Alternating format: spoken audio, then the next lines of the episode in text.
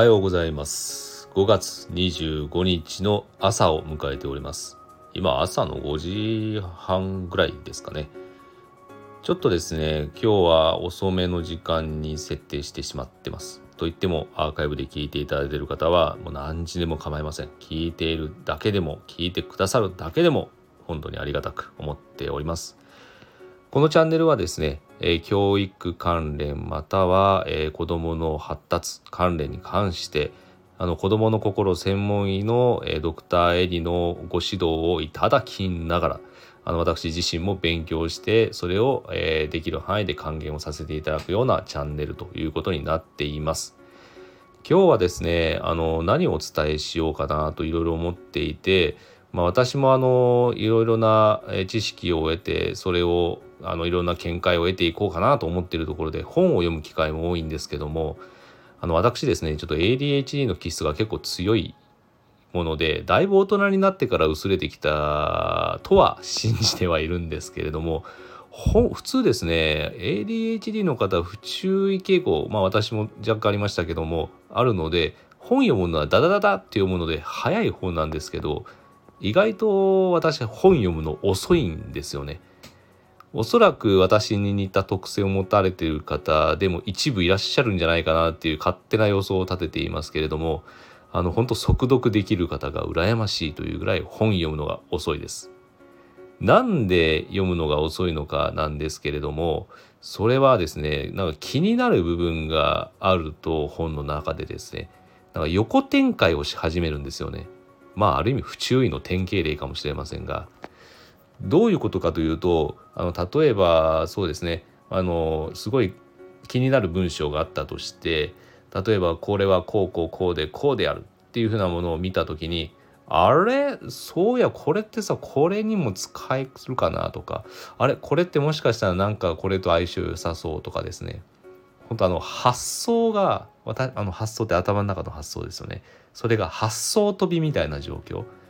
この発想飛びっていうのはあのダウンローダー平家とあの話にもなりますけどダウンローダーの戦いで義経があの平家打倒の際にあの小舟をトントントントントンと発想ぐらいですね飛び乗って軽やかにあの動くサバのことを発想飛びとよく言われてるんですけども発想がパンパンパンパン飛んじゃってですね本当あのもともとの本のページ数が全然進んでいかないっていうようなことが往々にしてありまして多分皆さんだったら5冊読んでる時に私多分1冊か2冊ようやく読み終わるかなぐらいだと思うんですよね。まあ、これもですねまあ振り返ってみれば不注意の賜物だったのかもしれませんが今考えるとそれが意外と私にとって武器になって知るところもありましてやっぱりあの、まあ、書かれてるところを理解するっていうのはすごく大事なことですしあの早く読んでいろんな本に触れてまあ、いろんな見解を得るっていうのは大事かもしれないんですけども、まあ、私のことはそこの1点の気になったところからちょっとやたらとこう飛びすぎますのでまあいい意味で言えばあの他の方とは違うような発想でなんかアイデアがポコンと急に出てきたりですとか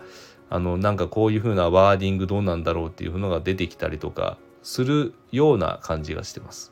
あの自分自身の頭の中なんであの自分でよく理解できてるだろうと思われがちなんですけど意外と自分のことって理解しにくいですよね。まあ、それと似たようなもので多分こうなんだよな僕の頭はという感じで今喋ってます。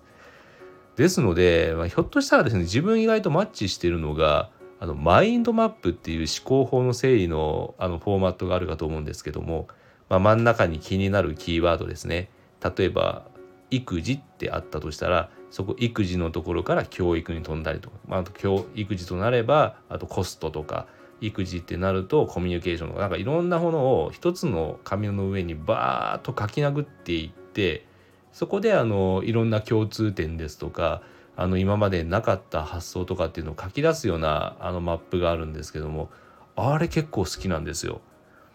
まあの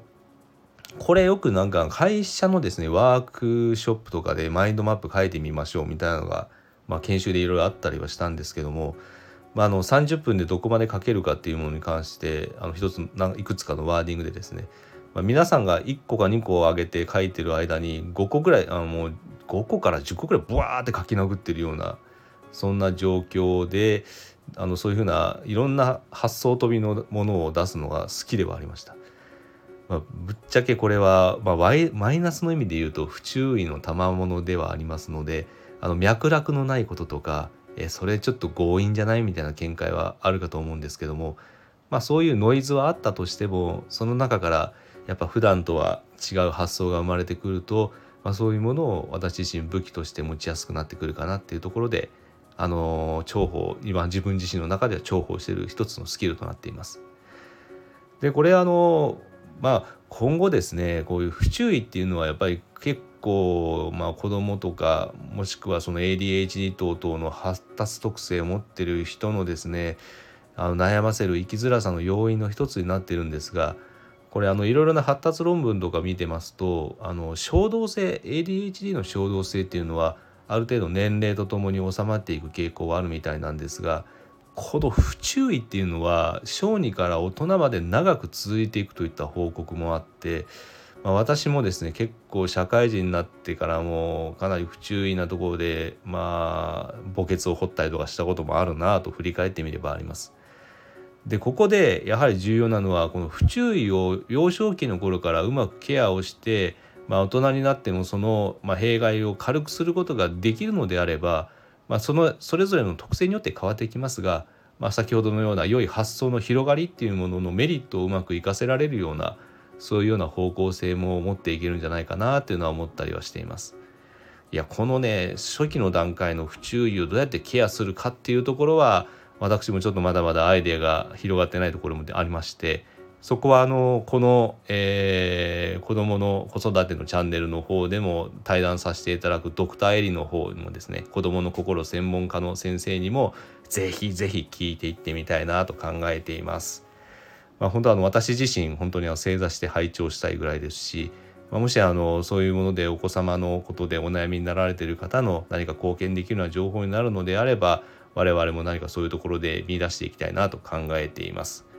まあ、ちょっと私の自己経験談のところに大きくよるところにもなっていますので、まあ、全てが全てそういう特性を持たれている方に当てはまるとは限ったものではないですがやはりあのそれぞれの特性をお持ちの方は、まあ、それが生きにくさの要因になってしまっていることもある一方で何かしらそういうようなあの、まあ、一つのあの強みとして生かせる部分もあるかもしれないと。まあ、それは何なのかは個々によって違いますがそういうものを早く見出してあげてそこのところを補ってあのボコボコのところをですね補っていっていくことができれば良い社会適応の道も開けてくるのかなと思って我々もそういうところでサポートできればなと考えています。まあ、今回の内容でですねあのちょっと私も掘り下げていきたいと考えてはいますがもしこのテーマ気になるよという方がおられればちょっと概要欄の方にあのお友達登録 LINE の方ですねそこを貼らせていただいてます。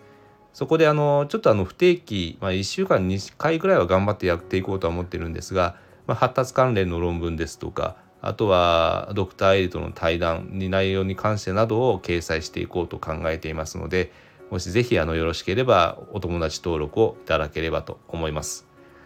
それでは皆様におきましても今日も一日能動的な一日になるように願いまして、まあ、今日はここで終了させていただきたいと思います。今日も聞いてくださってありがとうございます。ねじれパパでした。